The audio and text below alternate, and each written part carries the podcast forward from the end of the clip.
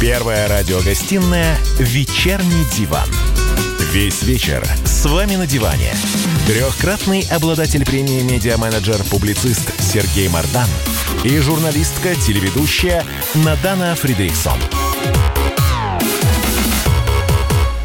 И снова здравствуйте. В эфире что такое? Не трогай, Извините, положи. я натягиваю В эфире микрофон. радио микрофон. «Комсомольская правда». Я Сергей Мардан. Я Надана Фридрихсон. А, Валерий, вас как представить? Вы президент, генеральный директор, глава. Валерий Федоров, глава ВЦИОМа. Не будем мучиться. Здравствуйте, Валерий Значит, Валерьевич. Да, Лучше на- быть головой, чем наоборот. Чем другим местом? Это абсолютно правильная позиция. Значит, сегодня мы обсудим а, умные вопросы. Для тех, у кого есть что сказать, господи помилуй, это я, не обиж... это я по ошибке нажал кнопку. все нормально. WhatsApp Viber 8 967 200 ровно 9702. Идет трансляция в Ютубе. В чате может, можете то же самое писать по ходу дела комментарии, писать свои вопросы, мы их будем озвучивать. Да, тем более у нас человек, который, по, по сути, властелин общественного мнения россиян. Вы тот самый человек, который рассказывает всему миру, чем россияне живут, что они думают и куда, главное, движутся. Ну и, соответственно, первый вопрос здесь закономерный. Вся эта пандемия, пандемия COVID-19, как она влияет на социальное поведение людей? Есть ли какие-то у вас уже данные, как- какой-то мониторинг, может, проводили? Э, Мне кажется, журналисты в гораздо большей степени могут э, претендовать на то, чтобы называться властелинами общественного мнения, потому что вы его во многом формируете. Не, мы вас цитируем в основном. Ну, ВЦИОМ провел Цитировать опрос, можно по-разному. Вот. Э, Все наши тексты вы никогда не процитируете, они неудобоваримы и не могут быть произнесены для широкой аудитории. Вот. Ну, две-три цифры скажете, на четвертой уже запнетесь и правильно сделаете. Вот, поэтому, значит, вы властелины, а мы никакие не властелины, вот, мы источник. Мы источник информации о а, этом самом общественном мнении. И наша задача а, сообщать эту информацию честно, объективно, без гнева и пристрастия. И в последнее время добавилось еще одно требование критически, такое важное. А данные должны быть суперактуальные. Вот. И, к счастью, у нас есть для этого все возможности, потому что мы уже три года как работаем в ежедневном режиме. Когда-то опросы проводили раз в месяц примерно, потом раз в неделю, а с января 2017 года запустили мы новый исследовательский проект, он называется «ВЦИОМ Спутник», и э, проводим с тех самых пор ежедневный регулярный опрос. Опрашиваем каждый день 1600 человек в возрасте 18 лет и старше, все э, регионы Российской Федерации, репрезентативный опрос. Э, Значит, когда-то старались 30 вопросов укладываться, но, конечно, э, аппетит пришел во время еды, поэтому стонут наши интервьюеры, и респонденты иногда бросают трубки, потому что, значит, не находят времени. Но все-таки получается, э, значит, задавать интересные вопросы и получать содержательные ответы, в том числе, конечно, и о пандемии. Что можно сказать? Первое. Информационный голод относительно пандемии, по сути, удовлетворен. 88% опрошенных нам говорят, что им достаточно информации о пандемии. То есть скоро из ушей будет литься эта вся информация. Да, там скорее Вот, переедание уже. Да, за это огромное спасибо радио «Комсомольская правда» вот, и всем другим э, значит, СМИ. Э, Значит, э, действительно, уже кажется, нет э, ни одного, кто не узнал бы, не знал бы о э, пандемии и о том, как это опасно и страшно, и как себя вести и так далее. То есть Сколько людей верит в то, что э, угроза реальная, а сколько людей считает, что это заговор, вымысел и прочее? Одно другого не мешает. Значит, заговором, заговор может быть причиной того, что станет реальной угрозой, как известно.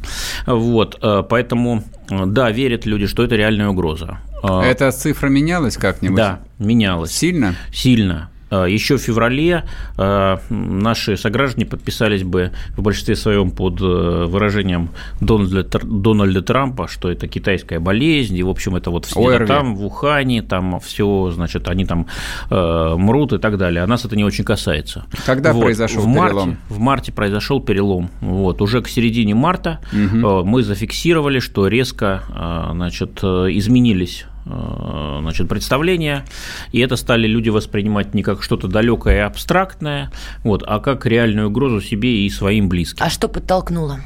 Ну, э, подтолкнуло, э, конечно, решение московских властей сначала, а затем и федеральных о введении реальных мер по борьбе.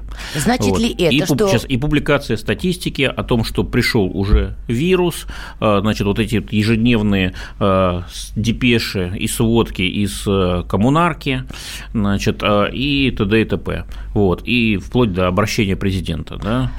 А, значит ли это, что все-таки большинство россиян сегодня безоговорочно верят властям? Неважно, градоначальник это, правительство или президент. То есть, видя, что они реагируют, часть россиян начинает думать, а нет, значит, угроза реальная. Безоговорочно верить – это вообще не про россиян. Вот, мне кажется, это время, когда мы безоговорочно верили, давным-давно ушло. В середине вот. 80-х? Да, сейчас мы можем безоговорочно верить, но не все, а, так сказать, некоторые из нас, а, только, а, ну, абсолютной там чуши, вот, и бреду, в который ни один, как бы сказать, трезвомыслящий человек поверить не может. Вот, ну, МММ, да, вспоминаем события 93-94 года. Вот, все безоговорочно, ну, не все, конечно, многие безоговорочно верили в то, что вложив туда деньги, можно обогатиться, и тебе за это ничего не будет. Вот. Ну, это просто яркий пример такого помешательства. Вот. Э, участвовали э, десятки тысяч человек. Вот. Но при этом десятки миллионов не участвовали. Ладно, вот. с МММ понятно, я перефразирую. Хорошо, авторитет властей в глазах россиян сегодня ну, на достаточно приличном уровне. Они видят реакцию властей, и большинство россиян считает, что ага, мера оправдана, угроза реальна. Э, значит, есть три уровня. Первое – это медики. Второе – это власти региональные, потому что им сейчас делегированы основные полномочия. В Москве один режим, в Твери другой, в Туле третий, в Калуге четвертый. И высший уровень – это президент. Вот. А что касается президента, да, два было его а, выступления, которые смотрела вся страна, и оба закончились значит, очень серьезными масштабными решениями, которые повлияют на жизнь практически каждого из нас. Оба раза после Э, выступления мы фиксировали рост рейтинга. Вот почему? Есть объяснение? Конечно. Это значит, Поделитесь. что, во-первых, люди оценили его решения как своевременные и эффективные. Это первое. То есть это рациональная оценка. И второй элемент, он иррациональный, но очень важный. Напомню, мы с вами не э, значит, электронно-вычислительные машины, вот, а существа из плоти и крови, и я бы даже добавил из эмоций.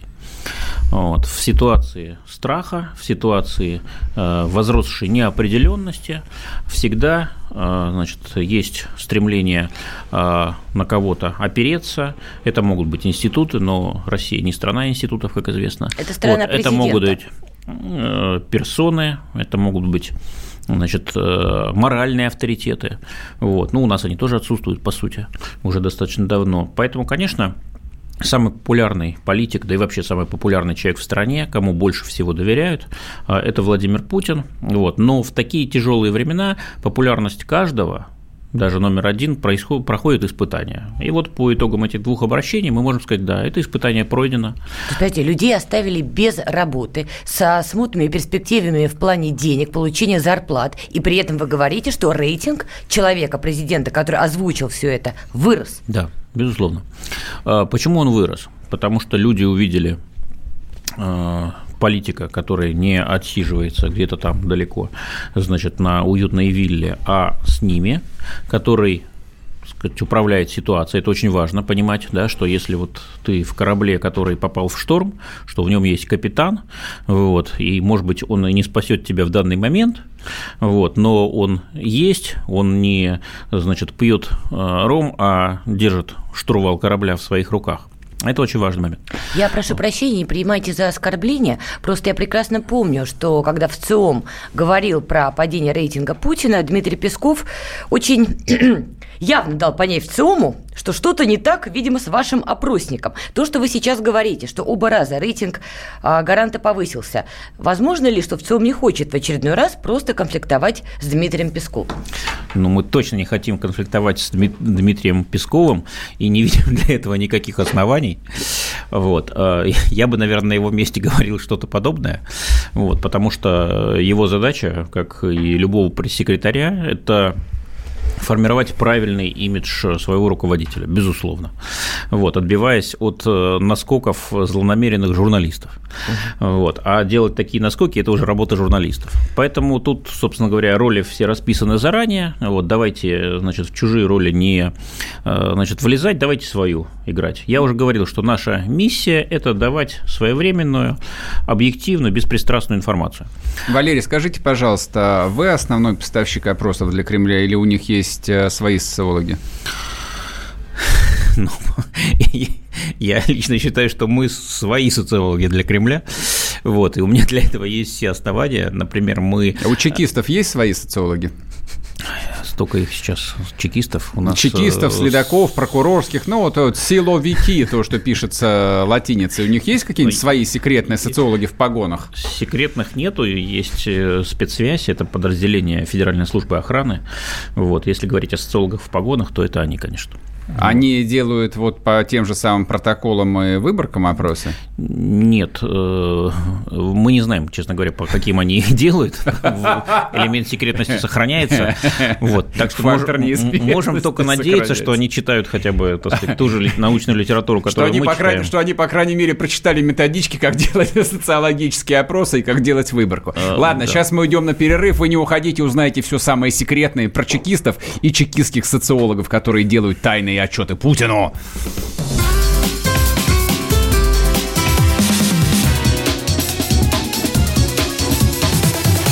Вечерний диван. Как дела, Россия? Ватсап-страна! Это то, что обсуждается и то, что волнует. Это ваши сообщения в прямом эфире, в том числе и голосовые. Каждый день с 11 до 15 часов с Михаилом Антоновым. Эфир открыт для всех. Включайтесь. Радио «Комсомольская правда». Радио про настоящее. Первая радиогостинная «Вечерний диван». Весь вечер с вами на диване. Трехкратный обладатель премии «Медиа-менеджер-публицист» Сергей Мардан и журналистка-телеведущая Надана Фридриксон. И снова здравствуйте. В эфире радио «Комсомольская правда». Я Сергей Мордан. Я Надана Фредериксон. С нами в студии Валерий Фадеев, глава Федоров. Федоров, да что ж такое Что ж ты сегодня... Что ж, о ком я думаю? О Максиме Фадееве. О Максиме? Или Валерии. Фадеев. Секретарь СПЧ. Хотя бы не похожи друг на друга. Прошу прощения. А... Итак, Валерий Федоров, Валерий глава Федоров. Валерий, скажи, не, я почему перед перерывом начал вас спрашивать про Кремль, потому что, мне кажется, социологические исследования – это такой фактор вполне себе государственной безопасности. А вот исходя из того, насколько адекватно верховная власть воспринимает ситуацию в стране и в ключевых э, регионах, во многом зависит наше будущее. Повторяю вопрос, вы основной поставщик новостей для Путина или нет? Нет. Жаль. Жаль. Ну, один из, из, из важнейших. Из, из важнейших, я надеюсь. Скажите, пожалуйста, вот это вот э, страшный катаклизм, который тут мы переживаем э, со всем прогрессивным человечеством под названием коронавирус, а насколько он, по вашему мнению, драматически повлияет на уровне доверия, ну, институтам власти, которым исторически низкое доверие, доверию конкретным людям в российской власти – Можете про Путина не говорить, в принципе, если не хотите. То есть понятно, что он, ну, он, он, он, он, наше он, все. он Осирис, он Солнце практически. А все остальные-то как? Все остальные не Солнце. Дело в том, что пока еще мы э, находимся внутри процесса. Процесс еще не э, завершился. То есть конец делу венец. Эта вот поговорка, она не случайно существует. А конец тут какой может быть? Конец все умрем завершение... или, или все вы, да, или, или все выздоровеем? Или не все, но выздоровеем. Вот. Нет, понятно, что конец – это возвращение а, страны в нормальный рабочий режим, когда, значит, не будем все сидеть дома, значит, и ждать, когда э, пройдет коронавирус, когда mm-hmm. пройдет эпидемия. Вот. Цыплят по осени считают, надеюсь, что все произойдет раньше. Вот, надеюсь, что после 1 мая не будет уже необходимости в продлении значит, этой, э, этого внерабочего месяца. А, и а, после этого уже будем а, проводить опросы и смотреть, какие уроки все вынесли. И вот здесь я должен вернуться к теме значит, э, бизнеса нашего страдающего, и не только бизнеса, но и тех, кому этот бизнес работу дает. Вот. Прежде всего, речь идет о малом и среднем, конечно, бизнесе, вот, и о э, среднем классе, который очень тесно с ним связан. А, вот тут, конечно, самая сейчас опасная а, ситуация уже не назревает, а уже, так сказать, происходит. Вот. Кто-то считает, что больнее всего кризис ударит по бедным, такие оценки тоже есть. Это безусловно так. Вот. Ну, победным, прежде всего, потому что у них нету подушки безопасности. Угу. Но, извините, у малого бизнеса такой подушки тоже нету. Ну, вот, они все в кредитах, все, все деньги в обороте, и, в общем, там накопление. А оборот конечно, встал мягко Наоборот, говоря. стал, да. Вот, поэтому, когда мы... По сути, сейчас у нас соревнуются два страха. Первое – страх э, умереть или то, что твои э, близкие умрут от э, этой страшной пандемии. А второй страх, значит, разориться, значит, пойти по миру и умереть с голоду после того, как пандемия будет повержена и побеждена.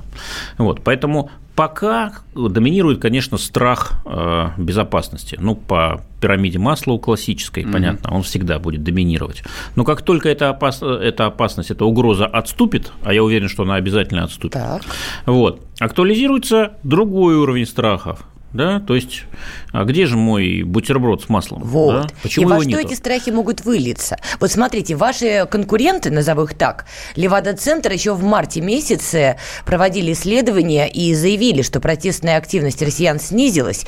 Э, они зафиксировали это, более 70% респондентов считают акции с политическими и экономическими требованиями маловероятными. Вот не получится ли, что все выходят с карантина, страх на страхе, есть чего-то хочется, экономический кризис, что все это выливается в бурную протестную деятельность. Нет, не получится. Почему?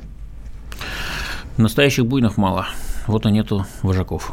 То есть протестную деятельность должен кто-то организовать. У нас нет популярных лидеров оппозиционных, у нас нет организаций, а именно это так сказать, организационный костяк. Почему? Это может быть сетевая структура, на самом деле, совершенно не обязательно. Конечно, может, только ее нет, тоже нету.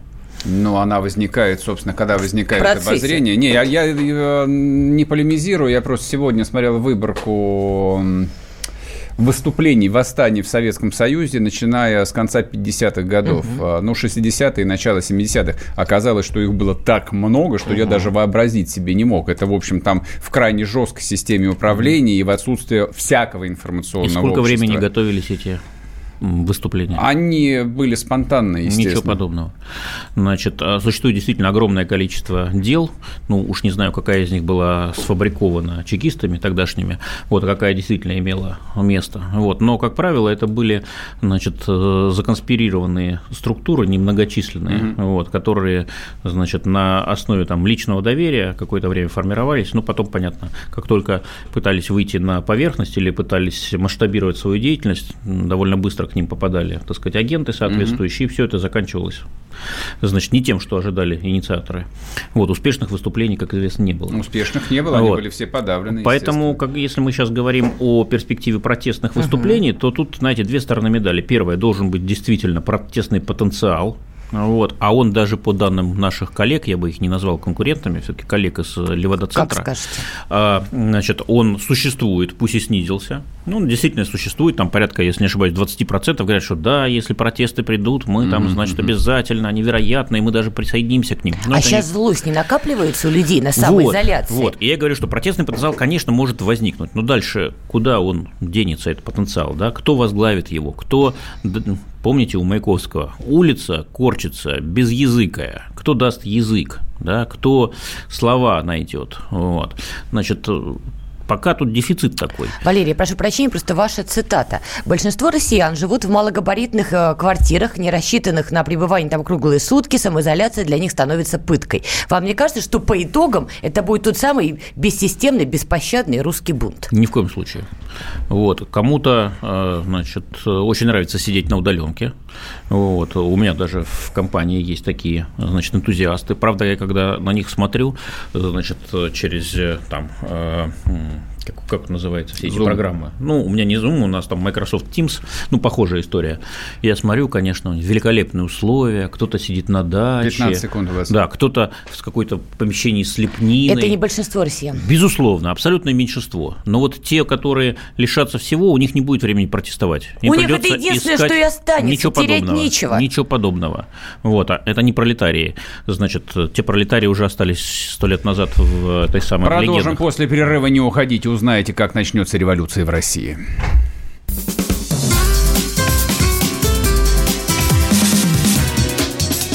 Первая радиогостинная «Вечерний диван». Рубль падает. Цены растут. Нефть дешевеет. Бензин дорожает. Кажется, что наступает нелегкое время. Но так ли все плохо? Мы не паникуем. Потому что у нас есть экономисты Михаил Делягин и Никита Кричевский. По будням в 5 вечера они разбираются в мировых трендах и строят прогнозы. «Час экономики» на радио «Комсомольская правда». Для тех, кто живет настоящим и смотрит в будущее. Первая радиогостинная «Вечерний диван». Весь вечер с вами на диване. Трехкратный обладатель премии «Медиа-менеджер-публицист» Сергей Мардан и журналистка-телеведущая Надана Фридрихсон. И снова здравствуйте. В эфире радио «Комсомольская правда». Я Сергей Мордан. Я Надана Фредериксон. С нами в студии Валерий Федоров, глава ВЦИОМа. Продолжаем общаться про новую русскую революцию. Ну, будет, кстати, не будет? Кстати говоря, да. Вы так, э, наморщив лбы, лбы тут в перерыве между собой бросались незнакомыми мне фамилиями и какими-то фразами. Да, Александр да, давайте по-простому. Вот как, как я уловил суть вашей беседы. Валерий говорит о том, что если нет структуры, никакой революции не будет. Ты, соответственно, читалась как какой-то билетристики исторической, uh-uh. то бишь за то, что душа народа требует Нет. бунта бессмысленного и беспощадного. Прошу прощения, Я сначала создается вашу... революционная ситуация, а потом толпа порождает нового лидера, который сейчас нигде не существует. Хорошо. Это моя концепция. Окей, ладно. Значит, а... И революционная ситуация создается. Самоизоляция ее, на мой взгляд, только провоцирует. Самоизоляции всего 10 дней, я хочу напомнить. А, скажите, Валерий. А, до конца апреля. Извините, извините. А, Валерий, скажите, как социолог социологу, а, как историк историку, а, месяц а, это вообще достаточно для того, чтобы, вот как выражаются коллеги-журналисты, как было раньше, никогда уже не будет. И мы превратимся в социопатов и будем шарахаться друг от друга. А если не хочется отнимать. И женщины будут хлеб. беременеть с помощью спринцовок, потому что никакого близкого взаимодействия тоже не будет. Хм. Все, все закончилось. А кинотеатры не знаю, во что их переделают. Э, в общем, э, я философский факультет закончил, поэтому не буду отнимать хлеб у представителей других профессий. Вот. А, я считаю, что мы все сейчас находимся в таком возбужденном состоянии, вот, и это понятно потому что страх – это сильная эмоция. А сейчас, э, так сказать, страхов много, вот, и один на другой накладывается, вот, и, конечно, трезво мыслить, мыслить сейчас сложновато, но нужно. Вот, э, я уверен, что э, когда все это закончится, экономика будет настолько слабой, вот, что люди начнут объединяться значит, вокруг государств, роль государств резко вырастет, политика государств существенно изменится, то есть время малого государства да, и, или исчезающего государства, ну, то есть все то, что значит, с 80-х годов прошлого века казалось единственно верной теорией, что государство должно быть мало, это должно быть сервис э, такой вот, его госуслуги. не должен быть да. видно, там госуслуги и так далее. Вот, здравоохранение нужно оптимизировать, вот, э, люди пусть сами как-то выбираются, значит, а лучше платят там и так далее за все подряд. Вот, вот эта идеология, мне кажется, она в прошлом останется. Почему? Потому что она Почему не сработала. Вот оптимизировали здравоохранение, да, причем я не только про Россию говорю, да, это был общемировой тренд.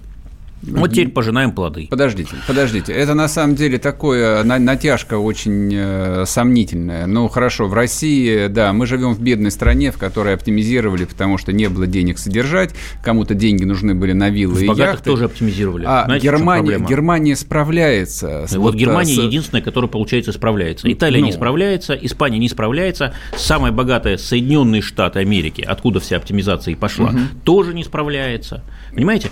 Вот. А я, в Америке я социального не... государства никогда, собственно, не было. Да, они не стремились к этому никогда. Ну, у них разные были элементы. У них было так называемое великое общество еще с 60-х годов прошлого года, э, прошлого века. Вот. Это их американский, так сказать, социально-либеральный вариант, ну, не будем сейчас угу. в детали, так сказать, мы с вами не медики и не организаторы, значит, медицины, да, вот, просто речь идет о смене парадигмы. Вот та парадигма, которая господствовала до сих пор, она, конечно, многократно доказывала свою неэффективность. Вот. Но нужен, нужен был такой большой бум, бэмц, так скажем, вот, который бы всем показал, что все, король голый, это не работает. То есть он случился, этот Мне кажется, что да, что вот эта пандемия, это, значит, она уже для всех, кто имеет глаза и уши, вот, она всем показывает, все, наступает совершенно другая эпоха. Я не могу предсказать, я не семи пядей во лбу, я не пророк, вот, и визионером я бы себя тоже не назвал. Вот какой эта эпоха будет? Вот. Можно только сказать, что она будет другой она будет другой, прежде всего, с точки зрения идеологии. Вот, потому что выяснилось, что подходы идеологические, ну, то есть основанные на либерализме, прежде всего, или даже, точнее, на неолиберализме, которые считались до этого единственно верными и триумфально шествовали победоносно по планете, они провалились. Так Сегодня что, об этом лев... говорят все. Левый поворот будет? А, будет левый поворот в том плане, что государство вновь э, властно предъявит свои права, государство превратится в последний якорь спасения. А э, что Ему этот якорь уже... сможет дать? Вы Сейчас. говорите, что люди будут вокруг государства объединяться. Работу, гарантии, защиту, деньги. Что оно может дать? Что может еще дать государство? Защиту, Государ... прежде всего. Государство левого толка или государство правого толка? Ну, у нас, к сожалению, левых-то нету. Почему? в принципе, Есть ни- Китайская Народная Республика. Никакого, ничего общего с левыми э, Китайская Народная Республика не имеет. Отрицаете вы китайский коммунизм? Вы знаете, в Китае отсутствует коммунизм.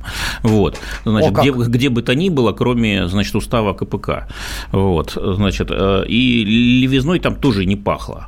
Вот. Давайте не э, забывать об отличии э, между тем, что человек о себе говорит и чем он на самом деле является.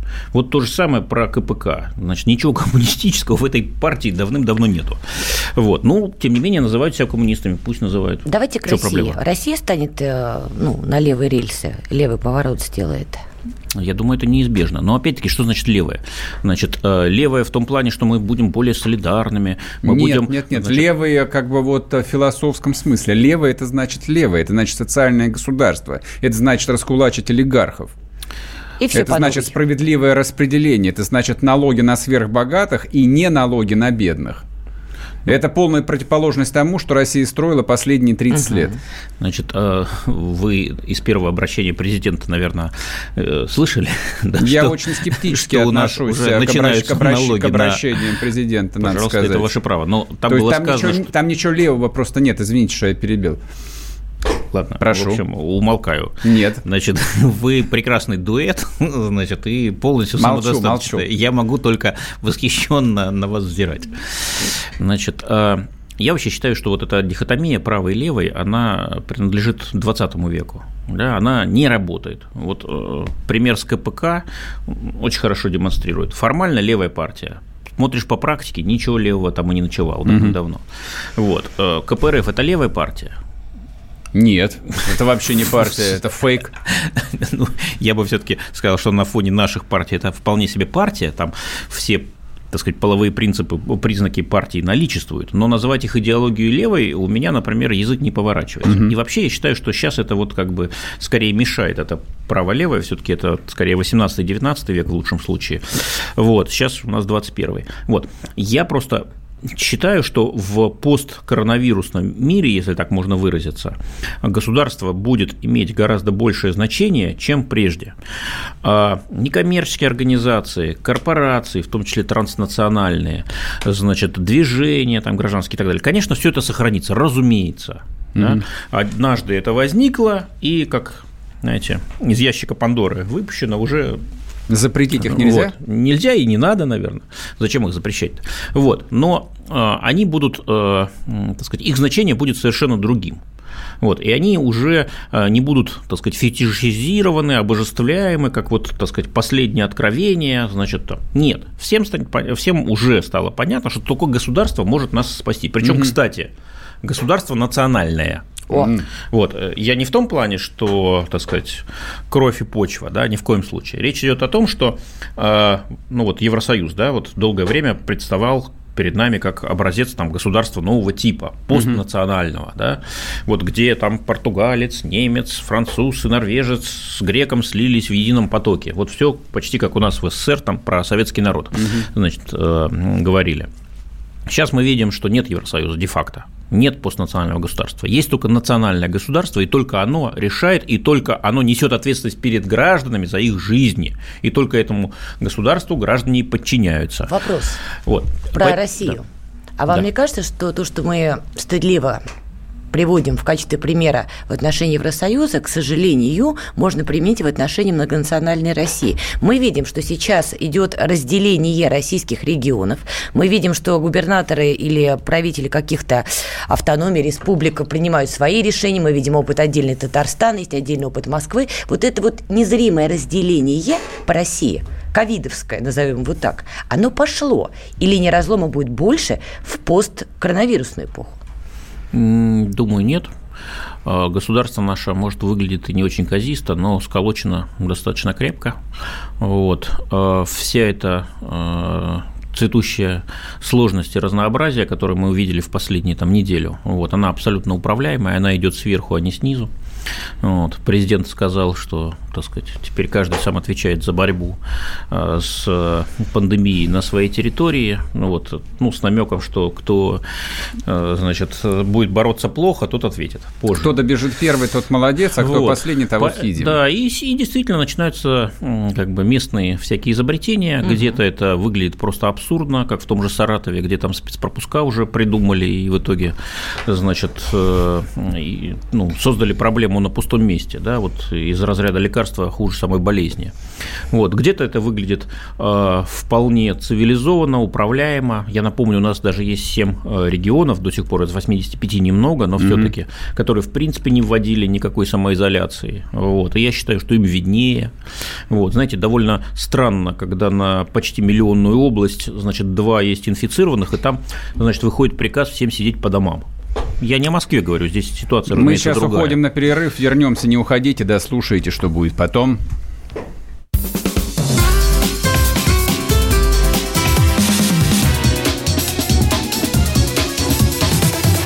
Вечерний диван. Георгий Бофт. Политолог, журналист, магистр Колумбийского университета – обладатель премии «Золотое перо России» и ведущий радио «Комсомольская правда». Авторскую программу Георгия Георгиевича «Бофт знает». Слушайте каждый четверг в 17.00 по московскому времени. А что такое деньги по сравнению с большой геополитикой? Мы денег тут не считаем. Первая радиогостинная «Вечерний диван». Весь вечер с вами на диване. Трехкратный обладатель премии «Медиа-менеджер-публицист» Сергей Мардан и журналистка-телеведущая Надана Фридриксон. И снова здравствуйте. В эфире радио «Комсомольская правда». Я Сергей Мардан. Я Надана Фредериксон. С нами в студии Валерий Федоров, генеральный директор ВЦИОМ.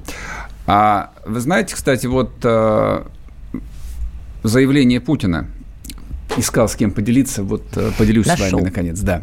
А заявление Путина о том, что теперь, ребята, вся власть уходит в регионы, и давайте, в общем, как бы тренируйтесь теперь отвечать за свою жизнь, э, нашла потрясающую вот созвучность э, в недавней статье Майкла Блумберга, не поверите, по-моему, в Нью-Йорк Таймс он, соответственно, опубликовал, но он пошел еще дальше, но это как такая чисто американская специфика, он говорит о том, что, ну, то есть, понятно, Америка чисто федеративная страна, в отличие от России, а то есть э, там президент делегирует типа все полномочия губернаторам штатов, а Блумберг идет еще дальше, говорит, что типа к чертям собачьим губернаторов, они тоже полуимпотенты и политики, а решения должны принимать мэры городов. Вот там настоящая жизнь, там настоящее народовластие.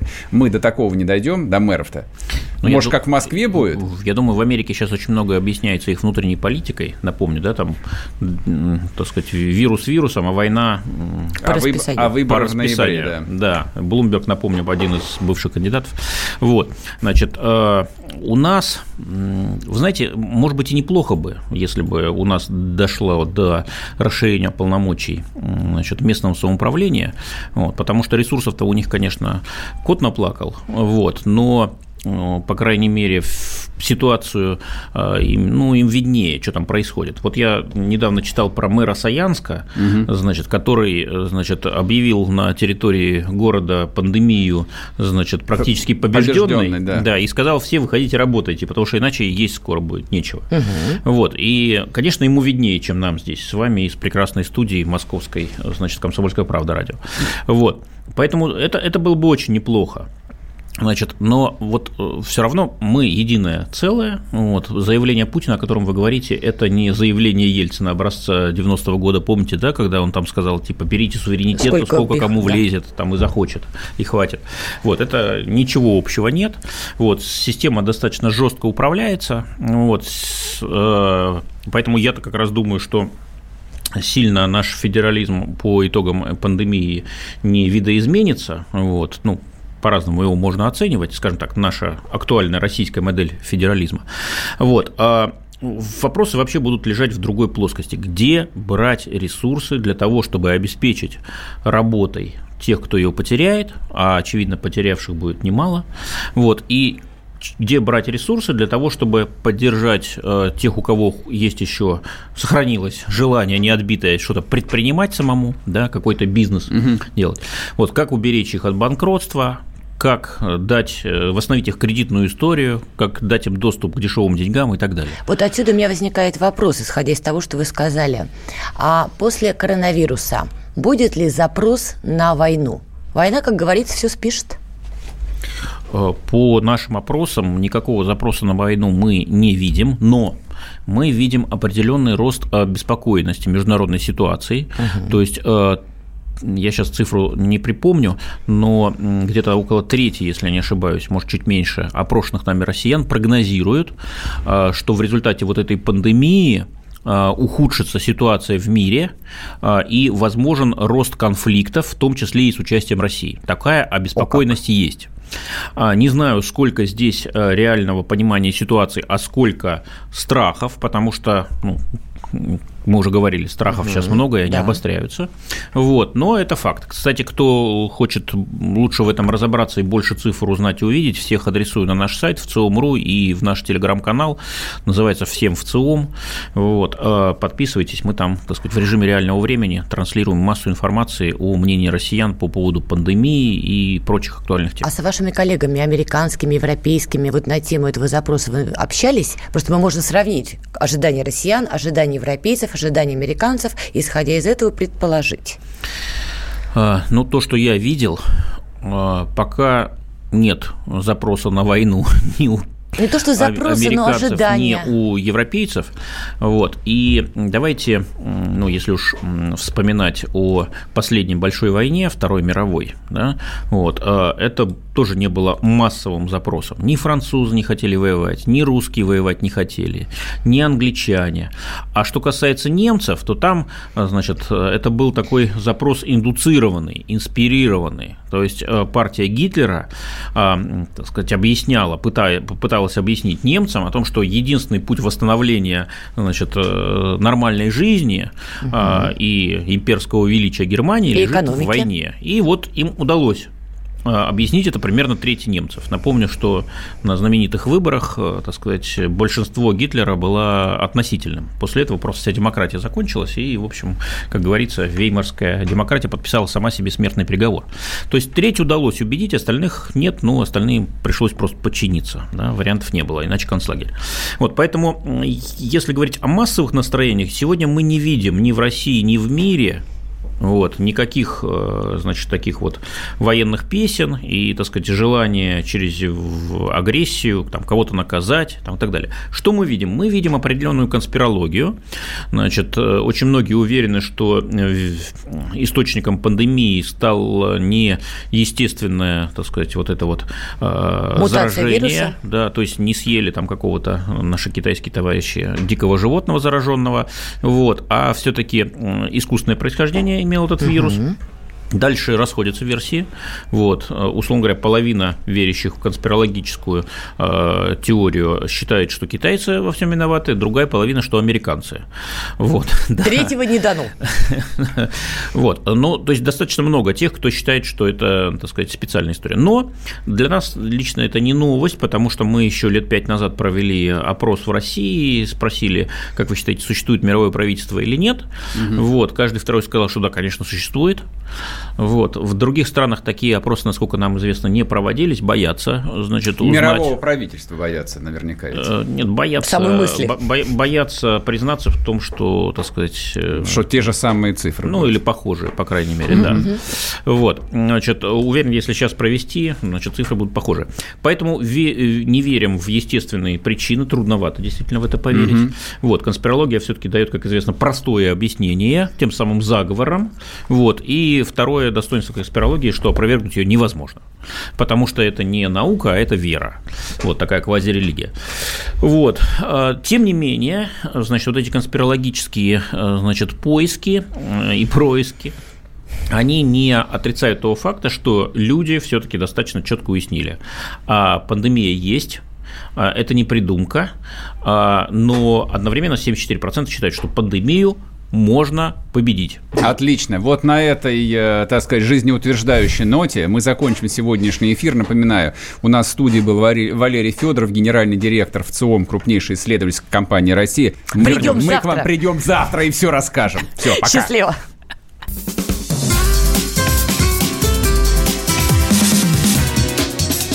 Первая радиогостинная «Вечерний диван» ты виноват уж тем, что говоришь по-русски. По-русски. В последнее время случаи притеснения и нападений на национальной почве участились. Прохожие на улице никак не пытались помочь иностранцам и остановить нападавших. Создается образ врага для того, чтобы... Не допустить распространения правды о тех событиях. Что же касается вот бытовой ненависти, то... Я думаю, что, к сожалению, мы еще много что увидим, но нам есть чем ответить. «Национальный вопрос» на радио «Комсомольская правда». По воскресеньям в час дня по московскому времени.